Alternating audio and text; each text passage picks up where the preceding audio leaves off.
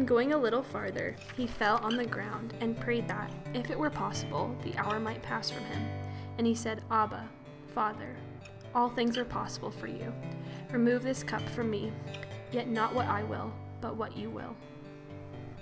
Daughter, no matter if today is one of sorrow or one of joy, join us as we seek the Father's will with Jesus in the garden.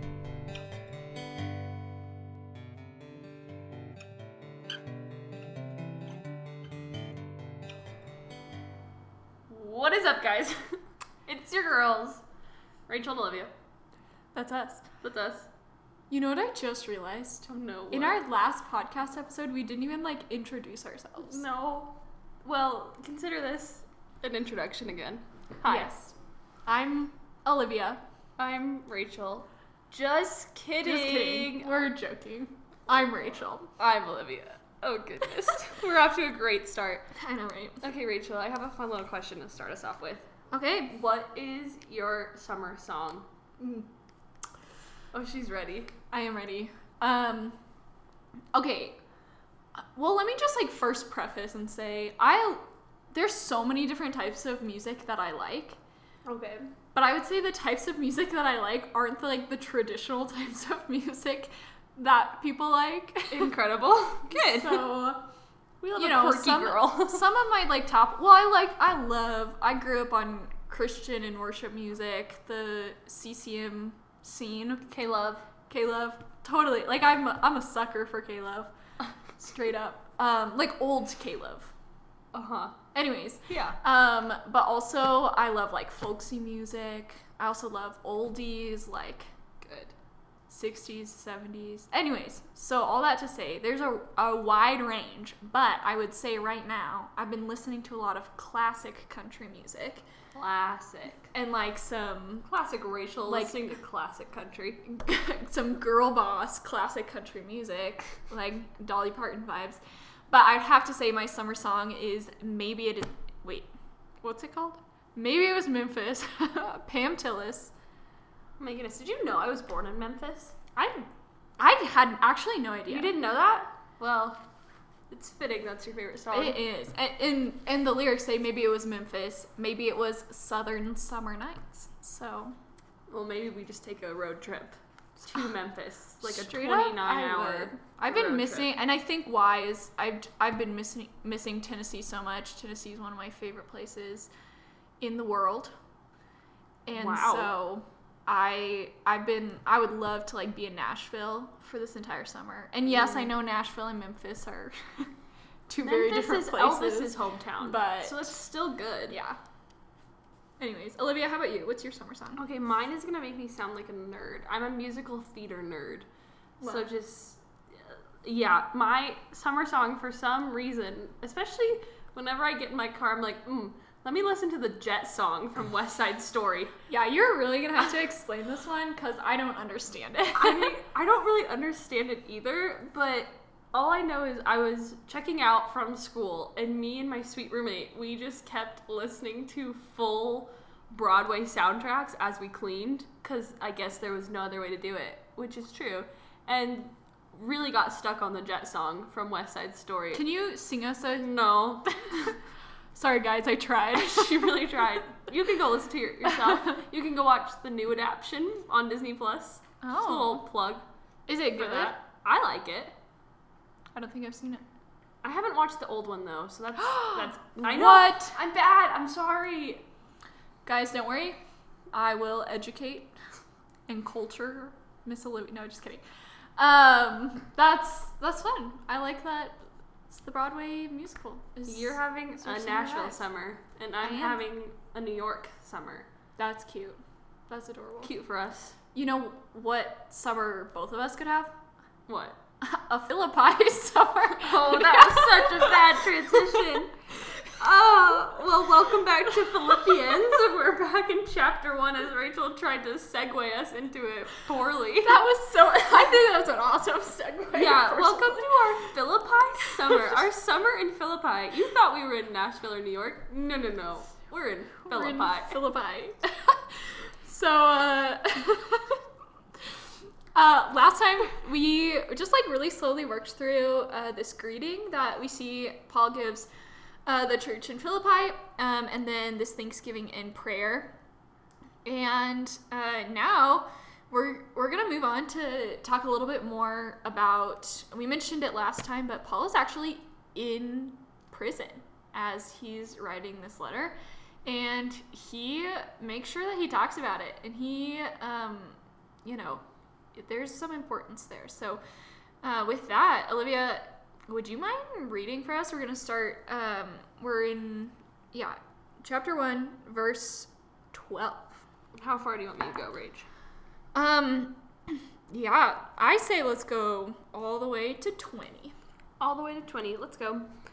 I want you to know, brothers, that what has happened to me has really served to advance the gospel, so that it has become known throughout the whole Imperial Guard and to all the rest that my imprisonment is for Christ. And most of the brothers, having been confident in the Lord by my imprisonment, are much more bold to speak the word without fear. Some indeed preach Christ from envy and rivalry, but others from goodwill. The latter do it out of love, knowing that I am put here for the defense of the gospel. The former proclaim Christ out of selfish ambition, not sincerely, but thinking to afflict me in my imprisonment. What then? Only that in every way, whether then in pretense or in truth, Christ is proclaimed, and in that I rejoice. Yes, and I will rejoice. For I know that through your prayers and the help of the Spirit of Jesus Christ, that this will turn out for my deliverance, as it is my eager expectation and hope that I will not be at all ashamed, but that with full courage, now as always, Christ will be honored in my body, whether by life or by death. Wow. There's a lot there. That's some good stuff. Okay, Rachel, as I was reading it, yep. What's sticking out to you immediately? Yeah, I think just this overall sense that for Paul, the absolute most important thing is the gospel. And I'll just dive right in. That we talked about this last week, even that he starts out this letter giving thanks and praying for the church in Philippi, and we're like, that's kind of weird. He is literally in prison right now, and he goes on to just directly address that. And he says, what has happened to me actually advanced the gospel. And I just I love that sentiment, and I just wonder what would look different in our lives if we really had this mindset of gospel importance in everything that we do, but more than that, everything that happens to us. What if in every circumstance that comes our way, we truly thought of it in terms of the gospel, that we asked the Lord to open our eyes to say, you know what, this is hard, there is suffering here, but I see that the gospel is being proclaimed because of this. And what if we were able to take that and say, praise God? That is so... that's just so different from even what what we want to do. That's not our initial desire when the suffering comes along, to see the good in it, to see what God is doing to further the gospel in that.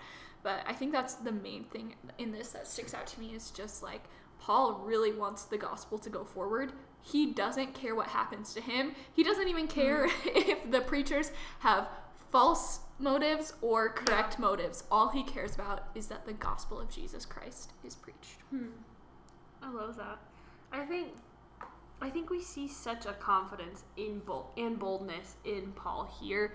And when I was studying this, I just saw a lot of commentators going, suffering breeds boldness to speak the word without fear.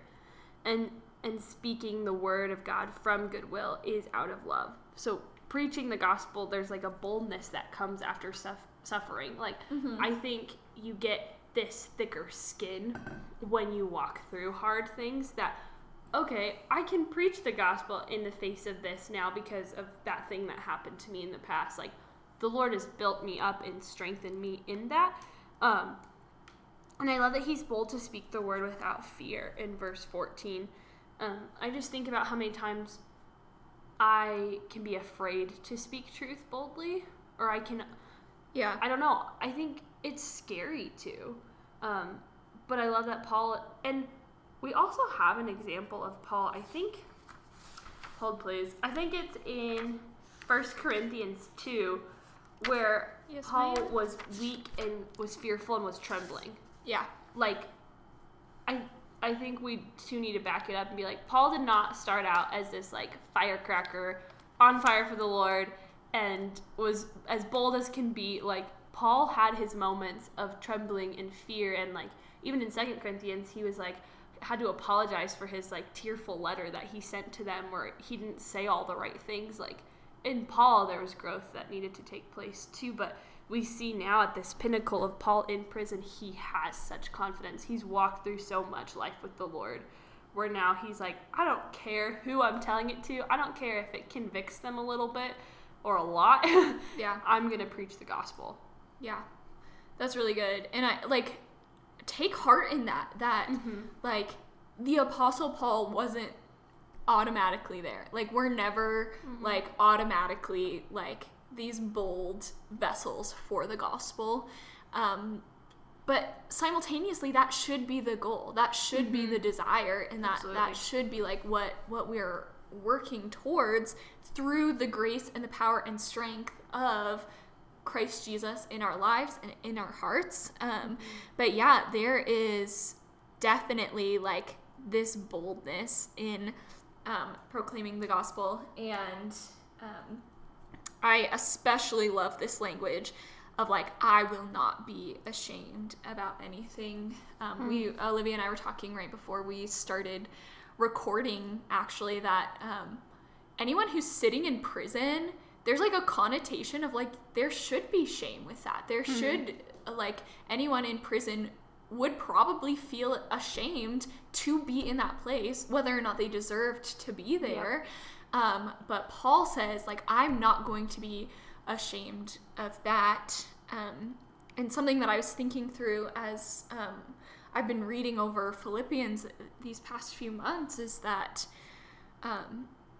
we might feel like this is not applicable to us because we're, like, especially here in America, we're not facing possibility of going to prison for preaching and proclaiming the gospel of Jesus Christ. Like, yeah. that isn't what we're facing. But I will say, I think what I see is that being a Christian and actually being all in for your faith is becoming increasingly less cool. Mm-hmm. It's becoming increasingly less of the social norm. And I just want to encourage listeners that I think the way that we apply this to where we're at now is what would it look like to be like, I'm not ashamed about anything mm-hmm. in sharing the gospel when I'm in a social setting. Like, we're not worried about imprisonment. We're not worried about, like, a physical danger that we might be in, mm-hmm. but there's this social aspect and there's this social danger. And to be really honest, like, it's hard for all of us to like work past that. Yeah. Like, we all want to be accepted. We all want to, fit in with those around us. But I think that that's what the encouragement is here for us today of, like, what steps do we need to take to say, hey, I'm not ashamed of the gospel, and I will live my life in a way that proves and shows that I am not ashamed of what Jesus Christ has done in my life. Go off, Rachel. Okay. That was so good. Sorry, you just gotta hide your scroll up. I also think there is such this tone of Paul acknowledging the sovereignty of God over his situation and where he's at.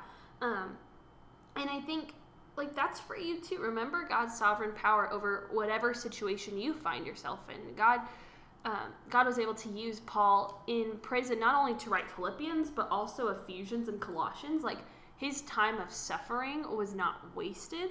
And that's a reminder for you too, that God will never waste your time in suffering, no matter what that looks like for you, or whatever you might walk through this summer, whatever hard things you might need to take time to process with the Lord, He's not going to waste any of it. But sometimes we waste it by not seeking His purpose within it. Yeah. So what is our purpose? Our common passion should be the furtherance of the gospel. Yeah. At the end of the day, we are here to proclaim the gospel and bring glory to Christ. And so even in suffering, just an encouragement, trust that God is sovereign over whatever your Pauline prison looks like, yeah, or whatever your day-to-day looks like. If when little things happen throughout your day, are you trusting that God is already sovereign over your day, that He has already gone before you and walked through your whole day already, and now He's going to walk through it with you? Yeah. I also just want to say, while we're talking about this, while we're talking about, the advancement of the gospel, it is the most loving thing in the world that we can do to share the gospel with those around us. It's like if somebody's locked in a room and you have the key to get them out, but you choose to keep it to yourself. You let yourself out, but you're not gonna let your friend who you spend time with, who you love, you hold that key, you possess that key, you have the ability to share that key. In the analogy, it's the gospel with those around you. And so I just want to encourage you, let's reframe even how we think about the gospel. Sharing the gospel is the most loving thing that we can do for those around us, because it's giving the people that we truly love and care about a way to find the light, a way to find grace, a way to find hope. And the call isn't to be a street evangelist. You don't have to do it in that way. God uses people in that way. But the question that I would ask a listener is, what are you doing in your relationships with people who don't know the Lord to help walk them towards the ability to make a decision about the gospel for themselves? Well, and two, with those you are trying to share the gospel with, are you living it out so they see it? Yeah. Amen. And it doesn't have to be easy to be fruitful. It's not going to be easy most of the time. And I even think about friends that I have who are not believers. I think they sense something different, and that's what makes it enticing for them. They are more curious, and they are more open to questions and to conversation when they see someone actually living different in front of them. So I encourage you, as you share the gospel, live out the gospel. Live out being different, live out being set apart, even though it's uncomfortable in this cultural moment. Yeah. It's not cool, like Rachel said earlier, to be all in for the gospel, but it will get people's attention when you are living out the gospel. Yeah, that's great. And I just want to point right back to scripture that Paul says, "My eager expectation and hope is that I will not be ashamed about anything, but that now, as always, with all courage, Christ will be highly honored in my body, whether by life or death." And that's let's not be ashamed.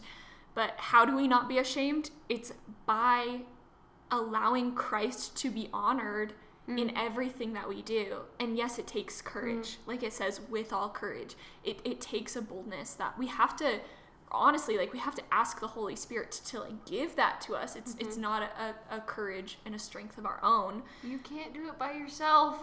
Amen. But the goal ultimately is that Christ is honored in all that we do by sharing and living out the gospel. And that's where we have this beautiful dependence and helper in the Holy Spirit. Yeah. He is the one that will empower us and that will strengthen us in courage. I think often we leave out this third person of the Trinity, but He is here and He is active and He will sustain us as we preach the gospel. He will be the one to strengthen you and give you all courage to live out the gospel as well. Yeah, that's great. Real quick before we move on to the next section, the only other thing that I just want to point out from here is we kind of glazed over this a little bit, but Paul talks about that there are these different people who are preaching the gospel, and some of them are from bad motives and some of them are from pure motives. And Paul says that he doesn't care because the gospel is being preached. And I think one of the main things, especially for women at CCU. We talk a lot about our personal ministry. I think that this is something that is really important to us, that Paul says there is no competition in ministry. Mm. He rejoices that the gospel is being preached. Mm-hmm. And so often, even women in ministry were like territorial over what the Lord has given us. And I think that there can be a really powerful mindset change, that we are partners together for the gospel, and we will rejoice whenever the gospel is preached, no matter what the motives are behind it. And no matter what the motives are behind it, the Lord will still use it because it is the gospel. Yeah. So we can have full rest that even if there's things that feel questionable to us about their motives or how they're doing it, it's still going to be used, because God will never let his words fall without being used. Yeah. Okay, Livia, what do you think? Can I read the next section? Yes, we can do it. We can finish chapter 1, I believe. Olivia and I questioned whether or not we could get this done, but I believe in us. Okay, here goes nothing. For me, to live is Christ, and to die is gain. Now if I live on in the flesh, this means fruitful work for me, and I don't know which one I should choose. I am torn between the two. I long to depart and be with Christ, which is far better. But to remain in the flesh is more necessary for your sake. Since I am persuaded of this, I know that I will remain and continue with all of you for your progress and joy in the faith, so that, because of my coming to you again, your boasting in Christ Jesus may abound. Just one thing. As citizens of heaven, live your life worthy of the gospel of Christ. Then, whether I come and see you or am absent, I will hear about you, that you are standing firm in one spirit, in one accord, contending together for the faith of the gospel, not being frightened in any way by your opponents. This is a sign of destruction for them, but of your salvation. And this is from God. For it has been granted to you on Christ's behalf, not only to believe in him, but also to suffer for him, since you are engaged in the same struggle that you saw I had, and now hear that I have. Olivia, what stands out to you? I remember when I first was sitting in this text, something we encouraged you in the last episode last week was to really ask questions of Scripture, ask the Lord questions. And one question that I had is, what does it mean to make my life worthy of the gospel? Like, that sounds like such a very Christianized term, and thank you, Paul, love it, but how do I practically do this? How do I practically live that out? And just 5 things that I saw were making your life worthy of the gospel means living your life in unity. Yep. Living your life in faith, living life with a lack of fear, suffering for the sake of the gospel, and engaged in suffering with faith. And so that was a question I had. So that's so good, Olivia. Thanks for sharing that. So ask the questions. Be curious, because when I did ask the Lord that question, he did pull those things to mind for me as I was reading it. Yeah. And I also just want to point out that exactly what Olivia did. She just asked a question, and then she went right back to Scripture, and everything that she just said, that list of 5, that is what Paul says here. And so, yes, like, reading our Bibles can be so confusing, but I just want to encourage you that as we ask questions, like, sometimes we'll even find the answer right in the text in front of us. So thanks for pulling that out, Olivia. Well, and sometimes when you ask a question, I think you can look at Scripture with fresh eyes then. You got this thing off your mind. You're like, okay, well, now that's the question I'm actually going to go look for as I'm reading this. Yeah. And so I also love, and I think you want to talk about this a lot too, Rachel, is for me to live is Christ, and to die is gain.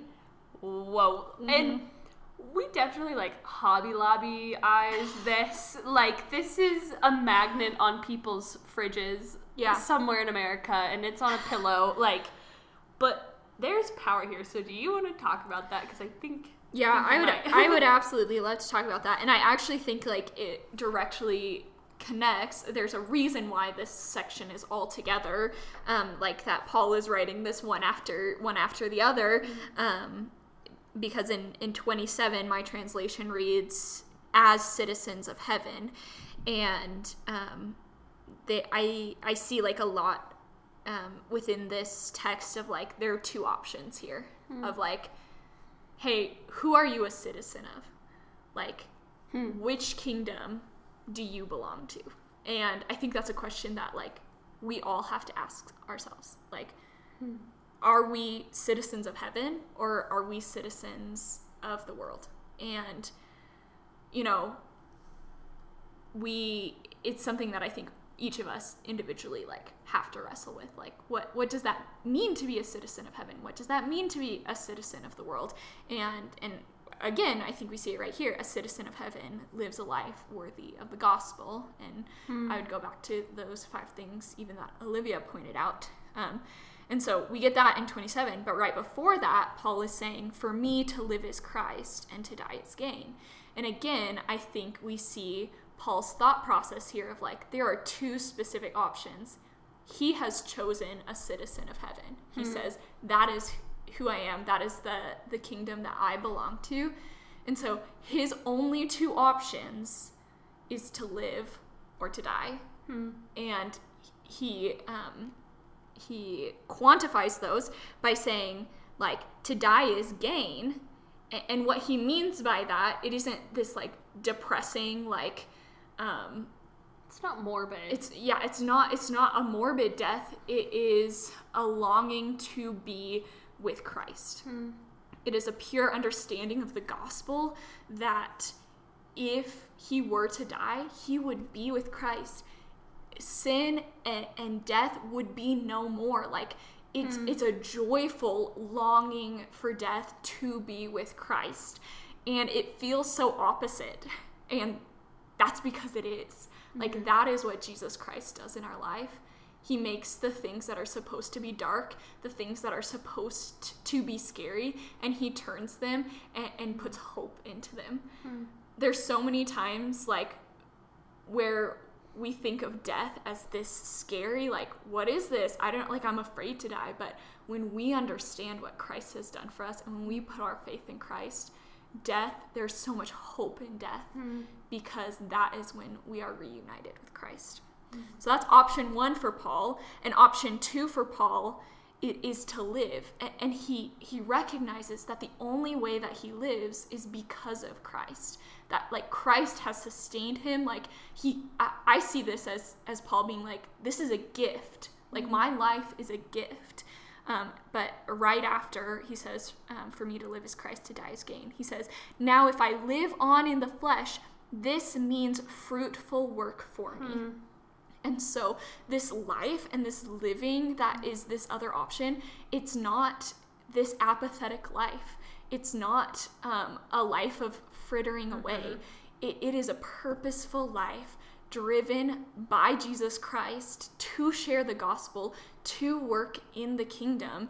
And as we talked about in the last episode, to abide in Christ so that there can be fruit in our lives, so that Jesus can produce something from us and from our living. It's not a meaningless life that we live once we know Christ. It is a purpose-driven and hopeful life that we have. And so I think like there is so much here. This is one of my absolute favorite verses of like the Bible ever. Anyways, thank you for unpacking that for us so well. I also just want to add, I think there's almost this confirmation in my spirit and knowing what kingdom I'm part of when things are happening in life, and I think I just can't wait for eternity. I can't wait for that, like what Revelation says, for tears to be no more, for every tear to be wiped away, and for life to look different. And I think that's what brokenness in this world is to point us to, is this complete satisfaction that we will have in eternity with Christ. This is something to long for. And like in the Greek, it says like Paul is panting and longing for this. So I also just want to encourage you that if when things feel unsettled on this earth, yes, they are, and they're not going to be complete till eternity when all things are made right. So allow that to point you back to Christ. Allow the brokenness in this world to remind you that this place is not your home and that you have somewhere far better to live for eternity. Yeah, Olivia, as you were talking, I was thinking about this song. It's a beautiful song. It's by Matthew West. It's called The Reason for the World. But the lyrics say, maybe the reason for the pain is so that we would pray for strength. And maybe the reason for the strength is so that we would not lose hope. And maybe the reason for our hope is so that we could face the world. And the reason for the world is to make us long for home. Thanks, Caleb. Yeah, right. Full circle. And I also just want to say, like, what you were saying of, like, having this certainty of what kingdom that you're in. I just want to say to the listener right now, if you're sitting here questioning, I don't know if I'm a citizen of heaven, and I don't know if I'm a citizen of the world, like, that's okay. You can make that decision right now. And that is what salvation is. And if you put your faith in Jesus Christ as your Lord and Savior, like, right now, you can have certainty that you are a citizen of heaven. I would say, too, that if you have chosen to put your faith in Christ, if you are a citizen of heaven, then let your life reflect that. Exactly what we were talking about. Like, let your life be worthy of the gospel. And there's a quote on from Enduring Word, the commentary on this section, that says, in sad contrast, many Christians have not yet come to the place where it is a certainty that they will bear fruit for the kingdom of God with their life.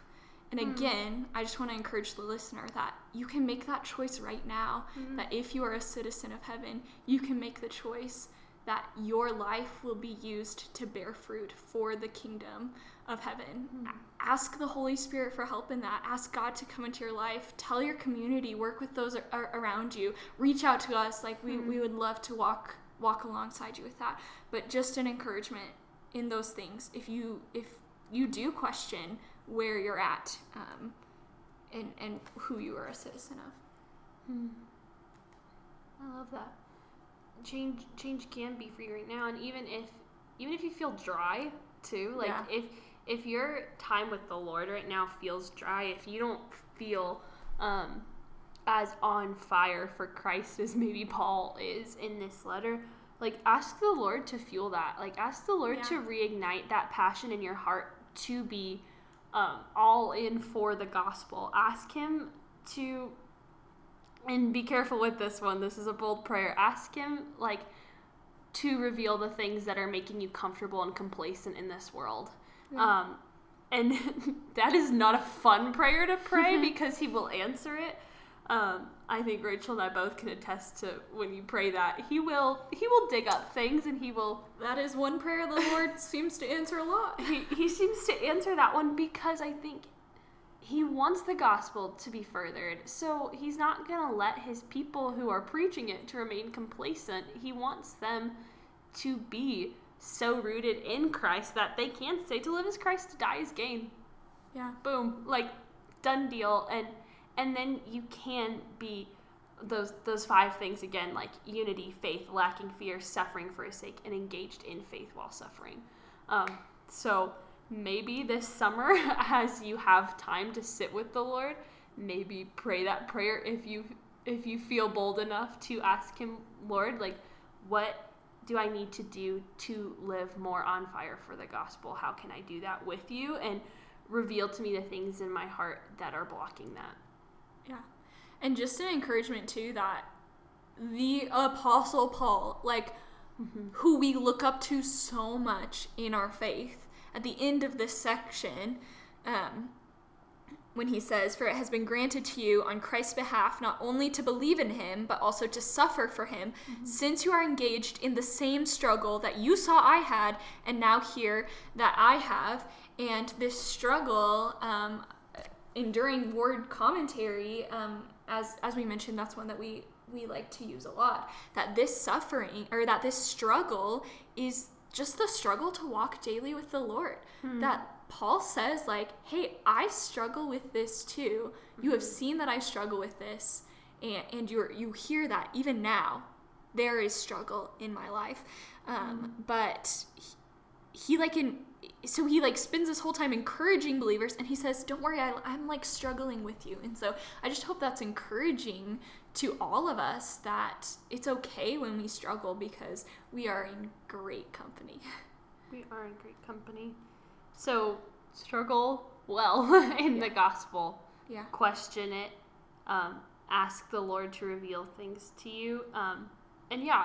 Just always such a good reminder, don't put these people of Scripture on a pedestal of perfection. I think of that, especially with Paul. You know, he wrote so much of the New Testament, but it was just like us. He was also trying to figure out how to live this life, and in this situation, he's trying to figure out how to live out this faith in prison. Yeah. So be encouraged. Paul was not perfect. Rachel and I do not do this perfectly. Amen. And so join in this journey of, it's messy, but it's beautiful. That's what the church is. It's messy and beautiful all at once. Yeah. And none of us are going to live it out perfectly, and that's why we don't do it in our own strength. We have to do it depending on the Spirit to help us. Yeah. Olivia, as we wrap up, I just would love to hear, because we're very passionate at CC Women's Ministry about practical faith. Yeah. We can sit and talk about these big concepts all day, but if you're anything like me, I'll sit and listen to it and be like, okay, what do I do now? What's my next step? What am I supposed to do? And so, Olivia, I'd love to hear if you have any practical application of anything that we've talked about today. Ooh. I actually, this quote is just picking up on my notes that I'm seeing, and it says, Paul was confident that he was in the center of God's will. Yeah. And so I think just wherever you find yourself today, whatever you're doing as you're listening to this, or whatever the summer is looking like, be confident that you are in the center of God's will. And also, check in with the Holy Spirit and ask, am I living a life worthy of the gospel? Yeah. And also find people that'll keep you accountable in that. I think we keep going back to this. We're like, okay, dive into your Bibles, but also dive into community. Be convicted by the Word of God, and then also be accountable to those around you. So that is my encouragement to you is, am I on fire for the gospel? And how can I live on fire for the gospel? And how can I be held accountable for that? Oh, Rachel. Sorry, I dropped my chapstick. She dropped her chapstick. She has to fidget with something. It was a mic drop for you. It was a mic drop. You're welcome. Great. What is your wrap-up encouragement, practicalness? Yeah, I love that, first of all, Olivia, that, in the Word, with community, and also just, ask. The Holy Spirit is the helper. Ask for help from the Holy Spirit. Mm-hmm. That's great. I think what I would add is specifically this section that we talked about of for me to live is Christ, to die is gain. If you hear that or you read that and you're like, man, that really rubs me the wrong way. I really don't feel that. That's not how, those aren't the two options that I see placed in front of my life. And that's not death feels scary or my life isn't fruitful, and and maybe you're even a place where you're I don't really, if I'm really honest, I don't want my life to be fruitful. I'm fine living how I am right now. I just want to say be honest with those things, bring those things to the Lord. Mm-hmm. If this idea of to live is Christ, to die is gain rubs you the wrong way, that's okay. Bring that to the Lord, bring that to the people around you. Say hey, I really struggle with this. And I don't know what this looks like in my life. Mm-hmm. And maybe even ask the Lord to give you a desire for your life to look like this. Sometimes we have to ask for the desire of the desire. You know, it's this chain. Yep.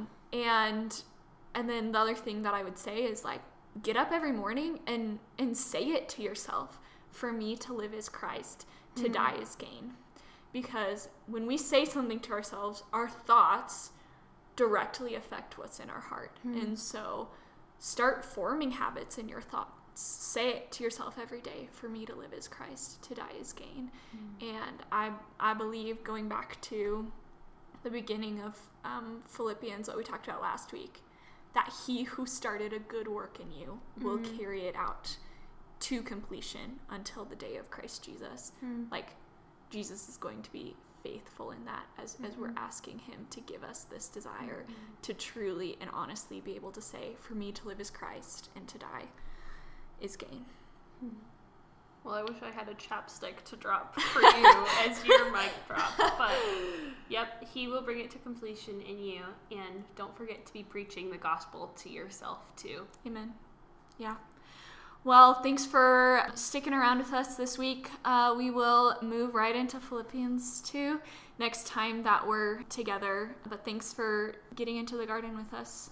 May the Lord bless you and have a great week. Bye-bye.